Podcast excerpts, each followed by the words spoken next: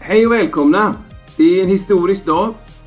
Hälsa från Josef och Erik heter den här podden. Det är jag som är Josef. Och är jag som är Erik. Var, var sitter vi Var sitter vi någonstans Erik? Vi sitter på Hisingen. På Okej. Häckens hemmaplan. Är Bredvid Hisingen, där- förlåt nu avbryter jag. Är Hisingen i Göteborg? Det är nog delade meningar om det va? Ja, vem, vem, varför, varför sitter vi här då? Vi är här, vi har vår första gäst idag. Det är en historisk dag på den här podden. Det är Martin Eriksson som vi sitter där med. Och då undrar ni kanske vilken Martin Eriksson är detta? Jo, det är Häckens Martin Eriksson. Han har ju spelat i landslaget. Och nu, vad gör du nu Martin? Välkommen! Tack så mycket. Eh, Nu jobbar jag som eh, assisterande sportchef. eh, Så att det är väl en övergångsfas. Så att framtida sportchef är väl tanken att jag ska vara i BK Häcken. Häftigt. Innan vi släpper in Martin i handlingarna ska vi bara kort... Det var ju några veckor poddade. Ja, det var det. Många har säkert tänkt att vi har gått på sommarlov, men icke. Nej, jag har inte gjort det. Men du, det har jag inte sett. Nej, vad har vi gjort? Vad har du gjort den senaste veckan? Jag har jobbat väldigt hårt. Jag kan inte uttala mig om vad, men jag har jobbat i alla fall.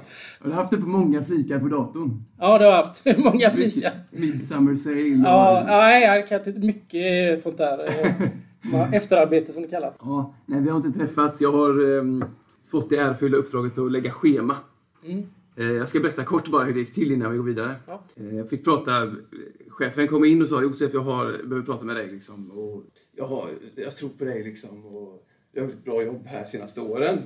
Eh, så att, skulle du vilja lägga schema på skolan? Du, är- du, du är ju så orutinerad. Ja, Du, redan tänkte- där hade man ju Ja, jag sprungit. gåshud liksom. nu är jag, det är jag, jag är snart rektor liksom, tänkte jag. Ja, men vi känner, jag tror verkligen på dig. Ja, okej. Eh, Jag gör det. Bara, det spelar ingen roll, jag gör det. Och nu, eh, tre månader senare, har jag insett att det var en riktig bajsmacka. Aha, men eh, ja, jag förstår detta. Du har ju sett lite lagom stressad ut när jag träffat dig i korridorerna. Det är inte sådär så att du stannar till och säger hej, hur är läget? Utan det är mera paniken i ögonen. Och så springer du in till din... Vem är det du lägger dig med? Eh, Filip, Ja. ja. ja, kollegan Filip, då. Du har ju varit som en svans efterhand. Det Eh, är din ja. bästa kompis just nu, Filip. ja. Jag och Filip har inte pratat, vi har aldrig, vi har aldrig pratat med varandra. nu är han min bästa vän. Nej men det är tur. Filip är också matte-NO-lärare kan man säga. Ja. Så att han har det här schemaläggningstänket i... Som i inte sig. du har. Eh, nej, jag har med de andra delar kan man säga. Men det har varit eh, fullt upp med det. Ja. Nog om det. Vi går vidare. Jättekul att ha dig här Martin.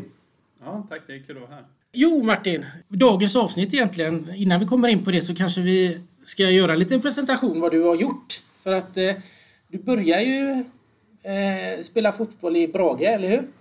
Ja, det stämmer. I Brage. Och där spelar du, spelar du hela din karriär i Brage, eller?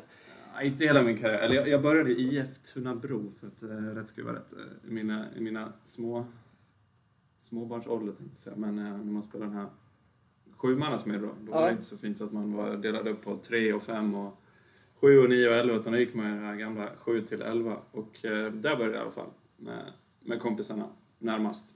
Sen när jag var 11-12 så gick jag, när vi skulle börja spela på storplan, då gick jag till eh, Brage. Där jag hade då min bror eh, Pontus som spelade i juniorlaget där och sen hade jag min far som också var tipselite-tränare. Just det. Så Kjell. Det blev, Kjell, precis. Så det blev ett, eh, blev ett naturligt steg eh, att gå dit. För jag vet, eh, jag känner ju din bror Pontus. Och eh, det är genom han jag eh, träffat dig egentligen. Och jag vet när vi åkte, första gången jag träffade dig Martin, det var eh, jag och Pontus skulle ut på en liten turné. Vi skulle, han hade en, kommer du ihåg den Honda han hade? En gammal Honda. Man fick plo- gå och plocka Förlåt. delar efter Ja. den när, när han hade kört med den. Han var jättestolt över sin Honda i alla fall. Då vet jag, när vi skulle börja resan upp, då åkte vi från Falkenberg. Och så tror jag halvljuset gick sönder i, i ungefär vid Göteborg. Och saken med Pontus är att han är ju världens snällaste människa. Det, du kanske inte tycker det men... Inga kommentarer. Jo. När, då gick ju halvljuset och resan eh, tog ett litet tag och då började det mörkna på lite. Och det slutade med att han fick ju köra med helljus hela tiden. Och, ah, så halvljuset är liksom standardljuset då? Ja, det är standardljuset. och så han fick köra med helljus och då möter man ju lite bilar. Och varenda jävla bil vi möter så sitter han Pontus så här. Oj, ursäkta, ursäkta. De ser ju inte detta. Man ser riktigt hur han skäms liksom. Och bockar nästan vid ratten så här. Ursäkta, ursäkta. Hela vägen upp. nu, I alla fall så kom vi upp till, eh, till Borlänge. Och då... eh, Fem, sex timmar senare. Ja, precis. Efter otaligt ursäkter hela vägen upp. Vi var ju som två rådjur framför, eh, du vet alla långtradare man mötte, de slår ju på helljusen. Så ögonen var ju... Man har inget... Mörkerseendet var ju helt ut, utslaget. liksom. Ja, ja, de drar ju på hela. I vilket fall som helst så eh, träffade jag Martin då för första gången. Då bodde vi hemma. Eh, och se, då bodde ni inte så långt ifrån eh, Domnärsvallen tror jag. Nej, vi bodde väldigt nära. Vi bodde över gatan. Vi flyttade dit eh, senare, eh, mina gymnasieår. Ja. Så att jag hade nära till. Träningsanläggningen. Ja, precis. För du har ju eh, en bror och en syster också va? Ja, men precis. Vi är fyra stycken idrottsidioter. Så jag har haft en, en, Rasmus lillebror, han har varit eh, runt och spelat hockey i diverse klubbar. Avslutade sin karriär för några år sedan. Han flyttade tillbaka till Leksand med sin eh, familj. Just det, Rasmus. Men eh, Petra, har hon cyklat med någon sport? Din, eh, Petra var vår eh, gymnast. Hon, körde, hon körde väldigt mycket gymnastik. Eh, jag provade för, för övrigt med mina... Jag tränar eh, ett gäng 12-åringar i Mölnlycke. Vi skulle handstående igår och kullerbytta. Och det var en enorm utmaning. ja, det kan jag tänka. Eh, de fick hemläxa till, eh, till hösten. Men jag blev då drillad i att göra flickis, vilket är lite bakåt, volt med lite hjälp. Ja, Och eh, diverse akrobater av min syster. Då. Så att, eh, hon var vår akrobat i, i familjen. Så en gym- gympalärande, gammal basketspelande mamma och det var pappa som var fotbollstränare. Så att det var, det var sport, sportidioter, galenskap. Sport, sport, sport, ännu mer sport. Nu är vi i Brage i din fotbollskarriär. Ja. Brage, bara kort innan vi går vidare till nästa klubb. Jag är i Gårda bollklubb. För det mesta har varit där i många år. Gårdas publik, alltså re- publikrekord slogs mot Brage, eller slogs, det sattes mot Brage för många, många år sedan. Detta. 26 000 på Gamla Ullevi. Oj. Så Brage är en klubb man kommer ihåg om man eh, håller hus i Gårda. ja. ja, det är ju en klassisk gammal klubb, Brage. Så är det. Så är det. I alla Men- fall, när jag var där uppe så vet jag att eh, vi bodde hemma hos din eh, mamma och pappa sådär. Och så eh, åkte vi och tittade på dig när du spelade fotboll. Och det jag kommer ihåg i alla fall när vi tittade där, det var just det att när man tänker, för jag visste, jag visste att du var jätteduktig. Det hade Pontus berättat. Men det som jag tänkte på, ofta när man tänker att man ser en duktig fotbollsspelare, så är det en spelare som, i alla fall på den tiden var det någon som tog bollen, fintade av hela laget och gjorde mål. Martin var inte en sån spelare tycker jag, utan du hade en sån här, redan då såg man det här lätta steget. Och de här sköna passningarna som kommer, som jag tycker jag kännetecknat dig, i alla fall den sen, sista tredjedelen av planen. De här fina passningarna och genomsticken. Ja, blicken precis. Det var något helt annorlunda. Och ni var ju duktiga, vet jag. Jag tror vi har kollat på någon match ni spelade i juniorallsvenskan då, tror jag. Något sånt där. Kan det ha varit det? Det kan nog stämma. Ja. absolut. Och sen Martin, vad tog resan vägen sen då? Sen tog resan vägen hit till, eh, hit till Göteborg. Det var väl mycket tack vare Pontus, då, min bror, som, som befann sig här. Eh, hade även Jonas Lundén som nära vän som hade spelat med innan och som hade flyttat några år tidigare. Hade väl ett gäng eh, klubbar då att välja på. Det gick, hade en ganska bra avslutning i Brage. Vi, vi hade som lag och jag hade också. Eh, Sista, eller första året när Superettan var. Ja, just det. Eh, Med Zlatan i Malmö och Stefan Rehn i Djurgården. Och det var många, många bra spelare och vi hade en fantastiskt bra avslutning där vi var 12 raka utan, utan förlust tror jag. Eh, och då, vilket gjorde att det öppnades lite dörrar. Så att det var väl eh, IFK Göteborg och Malmö och Halmstad som då var regerande mästare med Tom Prahl. Ja, just det. Eh, Så att det, det fanns lite olika men eh, det var, vägde ganska snabbt över till att jag, att jag ville eh, hit till Göteborg. Ja. ja det, Jag vi, vet, jag har många vänner som följer IFK Göteborg lite nära.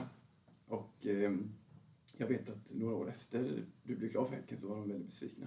För att ja, man ville ha dig till Blåvitt. Ett minne jag har. Ja, Men- så är det. det är väl ofta, det hör man väl än idag. Att det finns en stark och det är många som gillar att prata gamla IFK Göteborg-tiden fortfarande. Även Fast jag är ju ganska starkt förknippad med min nuvarande i, i BK Häcken. ja, just det. Men sen ifrån eh, Göteborg eh, så gick du vidare utomlands. Ja, jag följde med Erik Hamrén som då precis hade blivit nyrekryterad tränare i Ålborg. Där började väl en vistelse, så att vi var där i drygt två år. Uh, hade väl fantastiskt bra år. Eh, det var väldigt kul att få, få prova lite nytt. Jag hade inte så bra koll på Danmark men det var, det var en, en rolig tid. Det var bra fotboll, gick bra personligen för mig. Så att eh, det gav väl också chanser för mig då internt i, i Danmark. När det gick så pass bra då, så fick jag också vidare bli köpt av Brumby, som då var en, en väldigt stor klubb. Det var Brumby och Köpenhamn som var, kan man säga, väl likvärdiga. Brumby kanske var steget före, varierande mästare och var nära att sluta Ajax och gå till Champions League. Ja. Johan Elmander och väldigt många svenskar var där eh, under tiden. Det var många som hade gjort den resan via Brumby till landslaget och vidare ut. Det var min tanke också. Sen blev det väl eh, helt okej, okay, utan att det blev fantastiskt. Vi hade väl några turbulenta år med många tränarbyten. Vi hade eh, Danmarks Zlatan, Mikael Laudrup som tränare. Ja. Eh, jag kom, vilket var helt fantastiskt. Och, både som person och som fotbollsspelare. Briljant. Eh, men, eh, men det var lite inre stridigheter i den klubben som gjorde väl att vi inte hade de bästa åren. Vi vann väl Cup och Royal League och fick väl några medaljer i ligan men det var väl ändå inte liksom tillräckligt ut efter vad deras, eh, deras mått mätt. Nej, jag förstår. Jag, vi pratade om det alldeles innan här men det finns ju det är målet som jag pratade om. För Martin gjorde ett fantastiskt mål eh, som jag slog när jag eh, googlade dig. Eh, där du tar bollen ifrån straffområdet och driver den från straffområdet till straffområdet och slutar med att du rundar målvakten och lägger in den. Blev inte det årets mål i Danmark? Det, blev årets mål. Fick motta priset av en, en gammal klassiker också. Det var väl 1986, Piontek. Ja, just det. Ett fantastiskt tungt pris. Det var helt... Kommer aldrig glömma det jag skulle ta emot priset. Då ska man hälsa med. Och han höll, det var liksom för tungt för att ta emot. Det var ett otroligt märkligt pris. Det var för tungt för att ta emot med en hand. Så när han höll det så, så ska man ta emot det med, då, det är svårt att visa, men med ena handen och sen så liksom i samma andra ska man hälsa med andra handen. Men då blev det liksom så att det blev en krock där och han liksom För helvete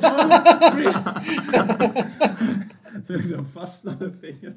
Då, man var lite svettig innan så det var så här, direkt sänt i TV. Så det var, men det, ja, det gick bra till slut. Så det var, ja men det var kul. Och det, det är lite kuriosa med det målet, det är lite som du beskriver mig som spelare och kanske de flesta tänker då att eh, eh, passningsspelet eh, kanske inte världens eh, snabbaste men kanske lite kvickt och så. Men, men det här målet är ju, jag hade några, jag vet inte, jag fick till några år där, där jag liksom verkligen kände att jag var i fysiskt topp, där jag kunde springa från motstånd också. Och det här målet är ju ett sånt mål där jag faktiskt ja. springer med bollen och det är därför lite Ja, det är lite roligt minne och kul att visa någon ibland sådär att jag faktiskt var snabb en gång det, jo, det syns verkligen, för jag tänker på det. Det är en mittback nämligen som möter dig vid halva plan. Mm. Och han, han ska försöka ta bollen och du bara lägger den bredvid och springer förbi honom. Och så ser man hur han stapplar iväg och, försöker göra du vet, en sån här alibi-löpning hem. Att jag springer hem i alla fall, men det är liksom ingen idé. Ja. ja, och sen då så eh, kom du hem till Sverige sen efter Brunn? Ja, jag kom hem. Vi skulle ha första barnet, vår kära son Frank, som var på väg att kläckas eh, i eh, maj, så vi flyttade. Det blev lite så här mitt, hade ett år till på kontraktet, men det var lite så här struligt i Bröndby så att vi, vi var sugna på, och då kände vi att eh, vi ville röra oss hemåt. Och då var väl egentligen, utifrån IFK Göteborg, var väl den naturliga tanken först och vi hade haft en dialog. Men sen var det radioskugga från det hållet och istället så var det Elfsborg som var väldigt heta och på och kom ett väldigt bra liksom, helhetspaket på alla sätt och hade ett, ett bra lag och ett spännande lag. Så det blev eh, det blev Elfsborg, vilket eh, eh, kändes jättebra på den tidpunkten. Ja. Det blir lätt så, jag vet nu i dagarna, det är väl heter han Jesper Nyholm. Han blev ja. bröt benet i AIK. Precis. Och eh, AIK vill inte ha kvar honom. Och så hittar han en lösning i Djurgården. Det blir lätt så för fans då tänker jag att eh, ja men antingen är du AIK eller så är du inget liksom. Men man kanske glömmer människan bakom liksom. Två jävligt tuffa år och själv, alltså en, en möjlighet till Djurgården med svenska mästare. Vem tar inte den liksom? Han ska också, det är hans jobb liksom. Tänker ja. Jag. Ja, det, ja men precis. Det är ju en arbetsplats för en spelare. Det ser ju inte ut, och har inte gjort så på ganska länge som det gjorde för ett stort antal år sedan det var liksom, man kanske var i en och samma klubb, möjligtvis två. Eh, det var inte snack om någonting annat. Idag, är idag ser det ut på ett annat sätt. Det är ju som att ta egentligen vilket jobb som helst. Om du frågar gemene man så är det nog väldigt få idag i, i vår generation som, som har ett och samma jobb under hela livet. Mm. Man, det är så det ser ut. Man, man byter på, på olika sätt. Det tror vi vår generation är nog mer så. Och, och att marknaden ser ut så. Ekonomin och allt runt omkring. Och liksom det, så det är på ett helt annat sätt. Så det är, det är svårt att värdera det tycker jag. För man får också komma ihåg att, att spelande då är, har, har det också som, som ett yrke och en arbetsplats. Jag håller med. Och man vet inte, alltså blir man skadad kanske man inte har ett jobb på samma sätt längre. Nej. Och det är lättare. Jag tänker typ, man nämner typ Gerard och Totti och sådana här. Men de har haft ja. jättemycket. På ett år kan de leva ett liv liksom på den lönen sen. Ja.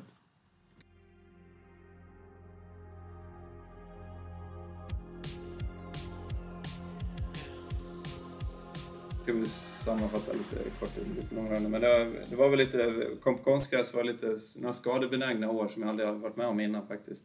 Jag hade jättefina år i Elfsborg och har fortfarande otroligt många vänner kvar. Eh, vi var väl kanske lite för många likasinnade eh, fotbollsspelare, mm. vilket gjorde att vi inte kanske fick de resultat som vi borde ha fått med, den, med de spelarna vi hade då. Men det är också, också det fina lite i sporten, att man ska få ihop liksom helheten på något sätt för för att det ska bli bra. Men det var, det var ändå bra, jag tyckte det var fina år eh, i Elfsborg. Men det, i alla fall slutade med att Jörgen Lennartsen tog över och ville ha ett annat typ av spelsätt. Eh, vilket gjorde att inte tia-rollen riktigt var tillgänglig och ville inte använda mig kanske som första val på en annan position. Och var rak och ärlig i det, så det var fint. Och då såg jag mig omkring lite för jag kände väl att jag inte, var, inte riktigt hade lust. Spelade den andra fiolen eh, då i den tiden i min karriär. Så att, eh, då blev det eh, att jag hörde mig för lokalt. via eh, hade väl eh, bosatt oss liksom och var lite förankrade i Göteborg och trivdes med det. Så vi, har, vi har bott i Göteborg hela tiden.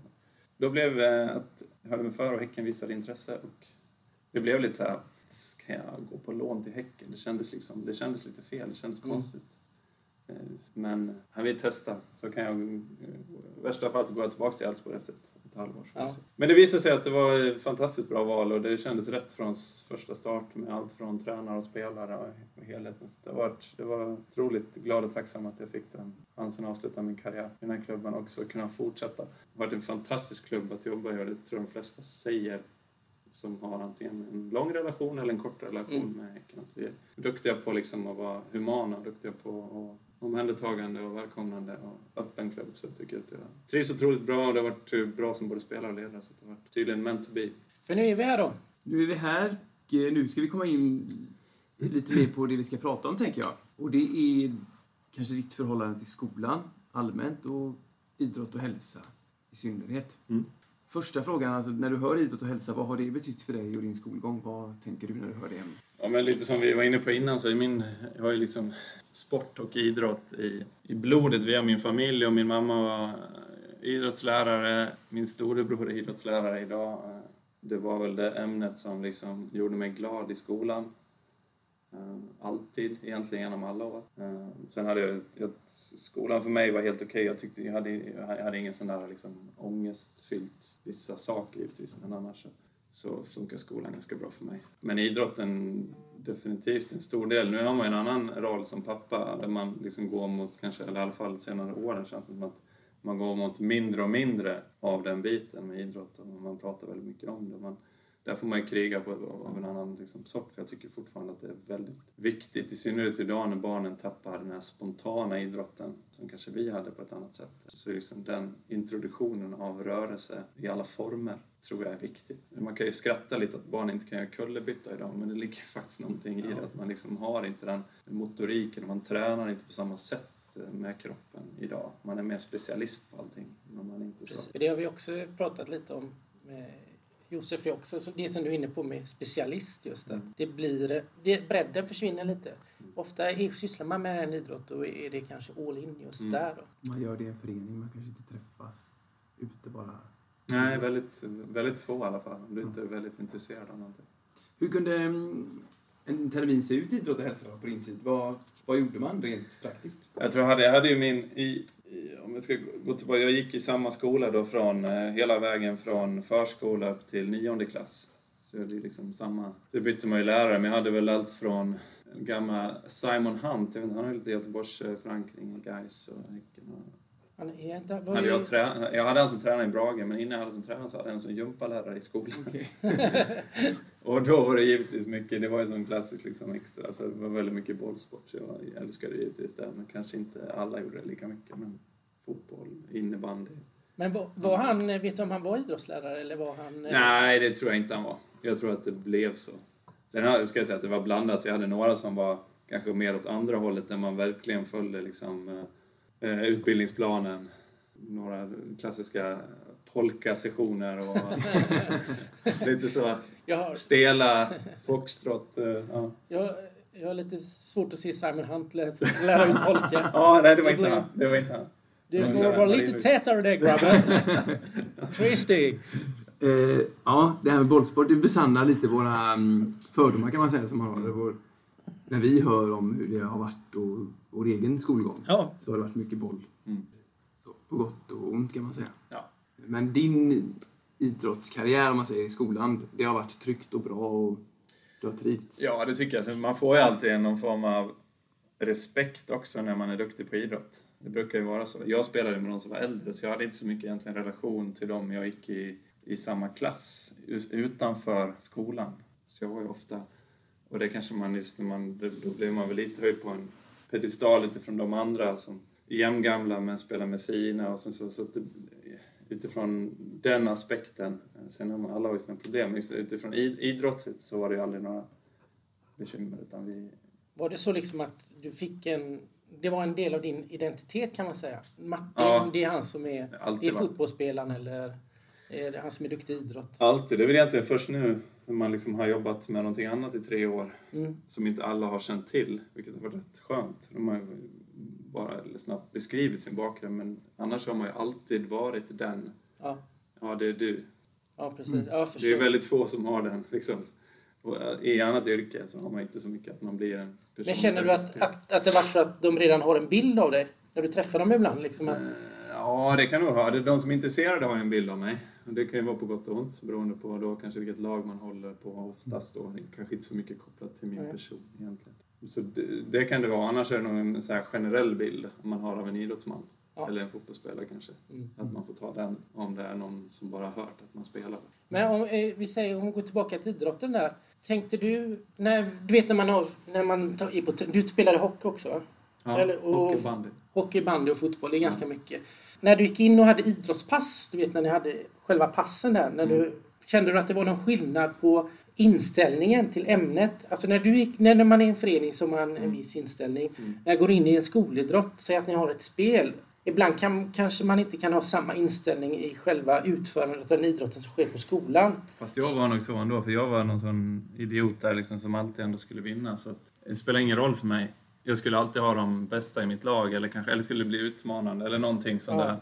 där. Eller jag har ganska stor rättvisepatos så det var nog ändå att det skulle, det skulle ändå vara någonstans jämnt med. Det var ju på blodigt allvar när vi spelade. Ja. I alla fall upp till en viss ålder, kanske när man kom i högre högstadiet och gymnasiet. Gymnasiet hade vi i och för sig idrottsklass så det blev det ändå av naturliga skäl beroende på Ja. vad det gällde. Men nej, det har nog följt med hela tiden att jag, det spelar ingen roll. Men har du upplevt att det var, eh, var det mer konflikter på skolidrotten eller än vad det var i på Ja, det kan ju vara i och med att det blev så otroligt liksom, skilda världar. Ja. Någon var ju superintresserad och precis som mig, liksom, att man var supertaggad och någon inte brydde sig och då blev man ju skitsur på den som inte brydde sig. Och det är ju svårt givetvis, jag fattar, det är ju jättesvårt för en lärare att liksom, och, och, få ihop en sån grupp. Mm. Ja. Orättvist också. Ja, det, där, det är en svår fråga. För att eh, sådana som du då, som gärna vill visa upp vad de kan, och så, det är ju ett ämne liksom. Mm. De kanske bromsas för att eh, förutsättningarna inte finns. Medan elever som är väldigt skickliga i matematik, de hjälper man om man får en ny bok kanske och verkligen triggas till att nå så högt man kan. Ja. Medan idrott kanske ibland kan uppfattas som lite fult. Liksom. Mm. här, du är för snabb, eller för duktig. Liksom. får hålla igen. Ja, hjälp, hjälp de här som inte är lika intresserade, snarare.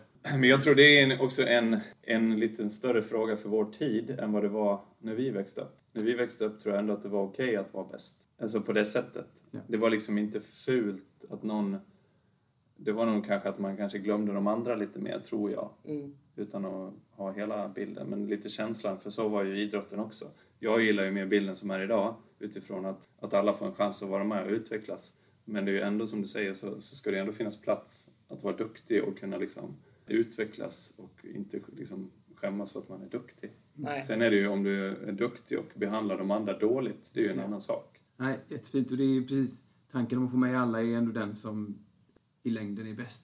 Ja, tänker vi också. Ja, Mm. precis. För det är lite det som, som du är in- inne på där Martin. Just det här att jag tror det är svårt för många som har den känslan när man liksom och koppla om mindsetet ifrån det här, nu tränar jag. Så här gör vi på våran träning om man säger. Nu har jag skolidrott.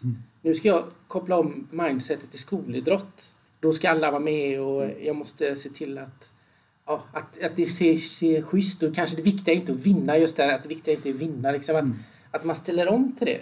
Eh, och det kan vara svårt för många tror jag. Samtidigt som du säger att, eh, att det är lite som i andra ämnen där, att de måste ju också få någon chans kan man tycka, tror- att få visa sig duktiga det man är. För jag förstår det, om man är duktig i någonting så vill man gärna visa det, eller hur?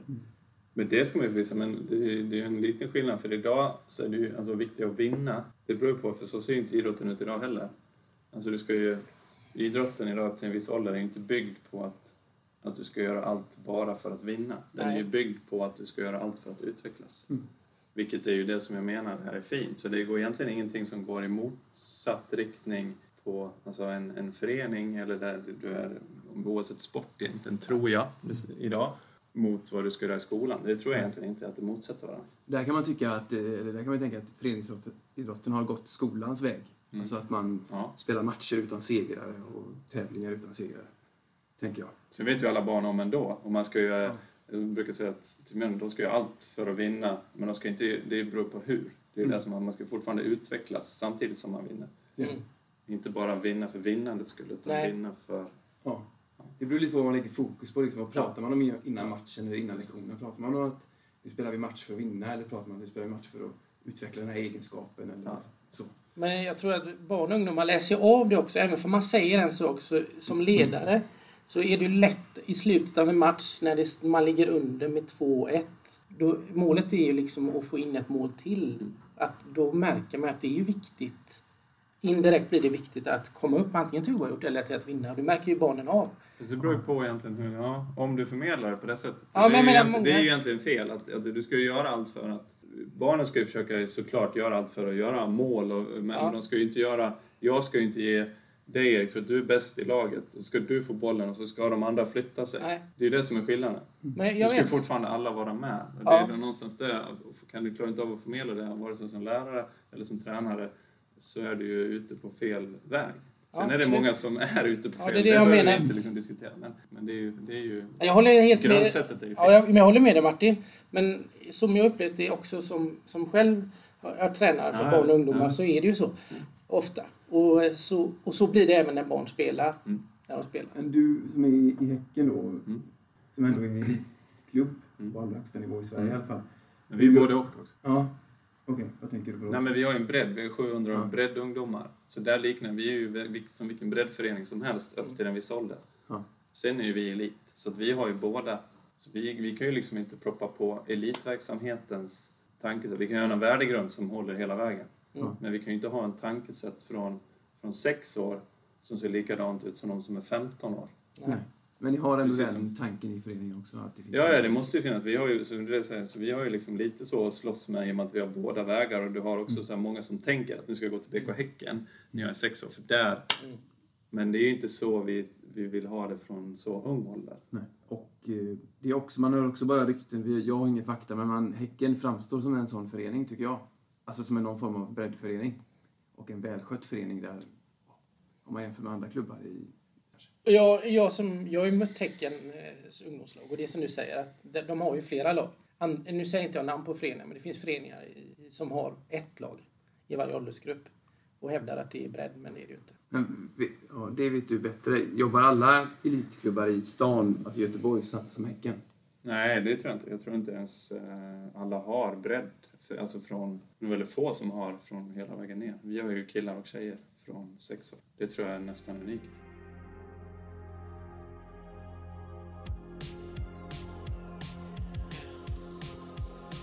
Ja, vi går in på idrottsämnet. Och vi, förra veckan pratade vi ombyte, dusch och inaktivitet. Tre områden som vi upplever är ett problem idag. Hur var det på din tid? Alla duschade väl. Alla bytte om och sen så var det väl alltid de som inte ville vara, någon som inte ville vara med av olika anledningar och kanske någon som skämdes för det ena. Så är det väl. Tänkte jag med, med dusch till exempel och då var det väl kanske någon enstaka som inte gjorde det. Men jag ska säga 90 procent var ändå av killarna då. Så nu kan jag inte svara för inte. Men, men eh, det var nog eh, kutym att man från, från egentligen starten, första klass. I, idag ser vi, vi också för det mesta inne hos killarna bara. Där har vi kanske en, två som duschar. Det är omvänt då. Mm. Vad tror du att det beror på?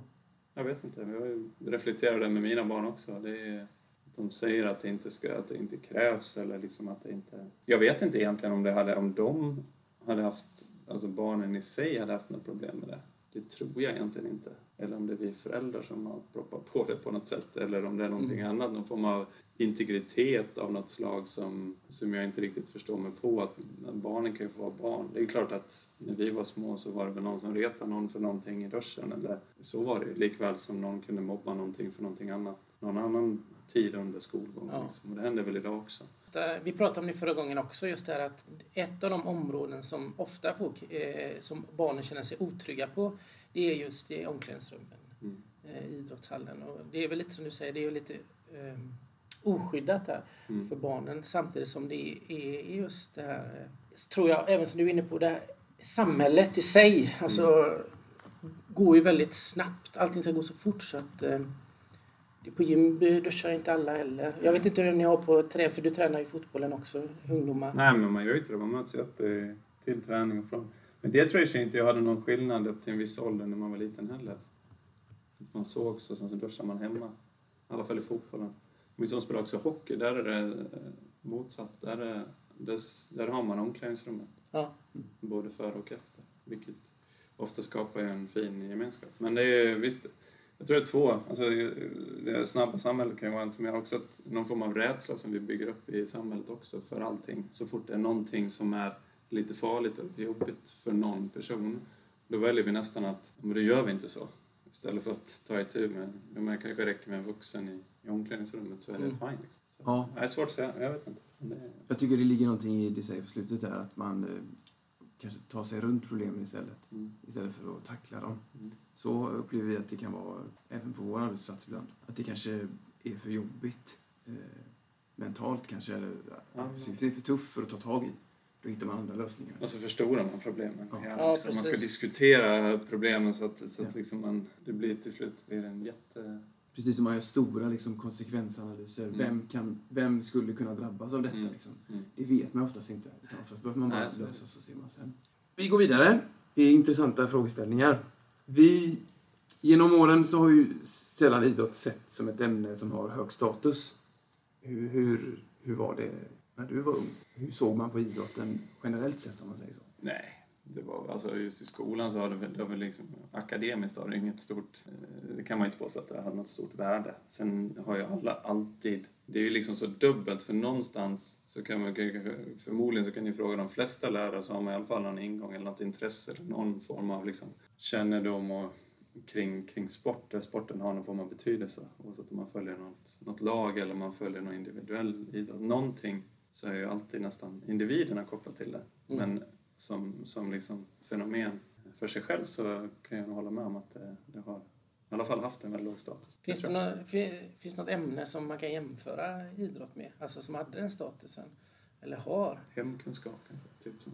Ja. Men det hade man ju så lite av i och för sig. Praktiskt estetiska ämnen, alltså Ja. hemkunskap, slöjd. Mm. eh, är väl också ett sånt Mm. ämne som Bild kan jag tänka mig. bild. Ja.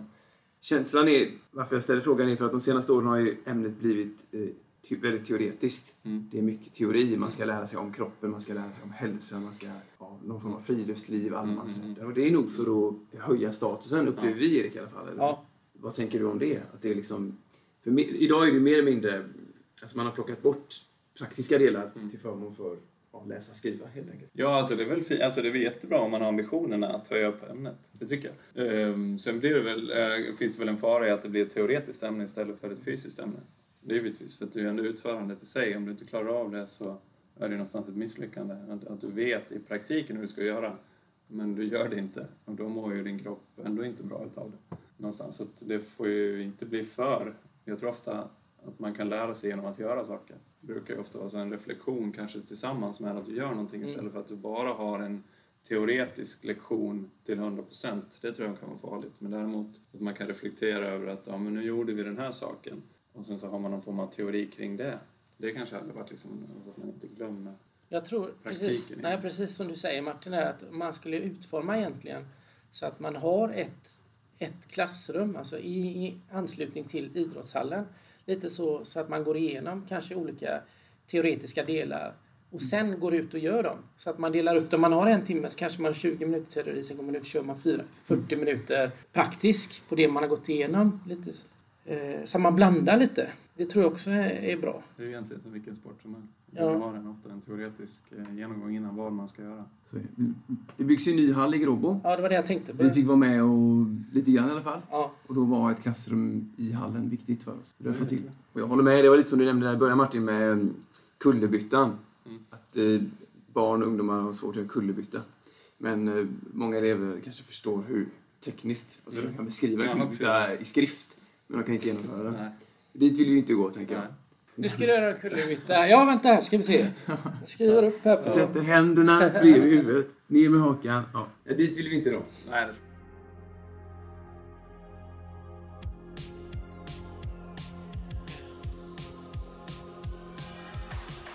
Förresten, jo en sak jag Där kan har inte du aldrig sluta. varit i Nej, nej. Det har, jo, jag har varit i Danmark. på träningsläger. Jag, jag tränade med Kvarnsveden när jag var i Borlänge. Ja, jag och Pontus tränade med Kvarnsveden. Eh, har du något mer Erik? Jo, en sak till. Eh, ja. eh, nu har jag släppt skolan lite här. ja, kör. I sommar då? Jag ska strax avrunda. jag. Ja, det är snart. Jo! Nej, var det inte så att ni spelar... När var det? Fick inte du en tröja en gång? Nu har jag drömt detta nu. Mötte inte ni Chelsea i träningsmatch någon gång? Eller vilket lag var ni mötte i Ja, träningsmatch? med Bröndby mötte vi Chelsea. Ja, och vems tröja var det du fick då? Mm, ja, men då var det en... Vad heter han då? Ja, precis. Det är som jag tycker så. Rölet. Det var ju... Ja, Ja, gick nog till West Ham. För hela laget... Col- Colwell tror jag va? Ja, det var något sånt. För hela laget var ju fullt av... Jag skulle byta med Lampard. Jag mötte Lampard i första. Ja. Och så vi, vi delade på våra match. För vi hade, se- eller hade ligamatch två dagar efter. Så vi, det var en sån sommarmatch. Och då skulle jag, var ju tanken att jag skulle byta med Lampard. Och jag hade sagt att det var okej. så, men så bytte jag i halvtid. Så blev det så här lite moment 22. Så skulle Ja. jag gå dit efteråt. Och så ja. så det, det blev, eh, det blev en eh, rödlätt Colwell. Tråkigt erköpt. Ja, lite. Men det är en rolig historia nog på ett sätt. Ja, nu har vi hållit på ett tag här. Ja, Ehm, Det har varit jättetrevligt att ha dig här Martin. ja Eller verkligen. trevligt att få komma hit. Ja. Vi är ju gäster kan man säga. Ja, det, jag måste säga att eh, jag gillar Bravida Arena. Den är en riktigt trevlig arena. Verkligen. Jag har varit här och tittat matcher ganska ofta. Det är ju lite betong och så, men när man tar sig in bakom kulisserna är det jättefräscht. Fina lokaler. Absolut. Och så just det att man kommer ganska nära här. Det är, man är jättenära plan och spelarna. Ja. Ja, det är, det är en bra storlek för oss. Sen kan man väl kanske anmärka på konstgräset då.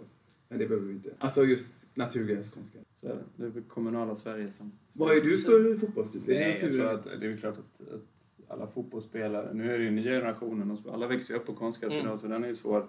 Min son brukar fråga mig, är det här gräs?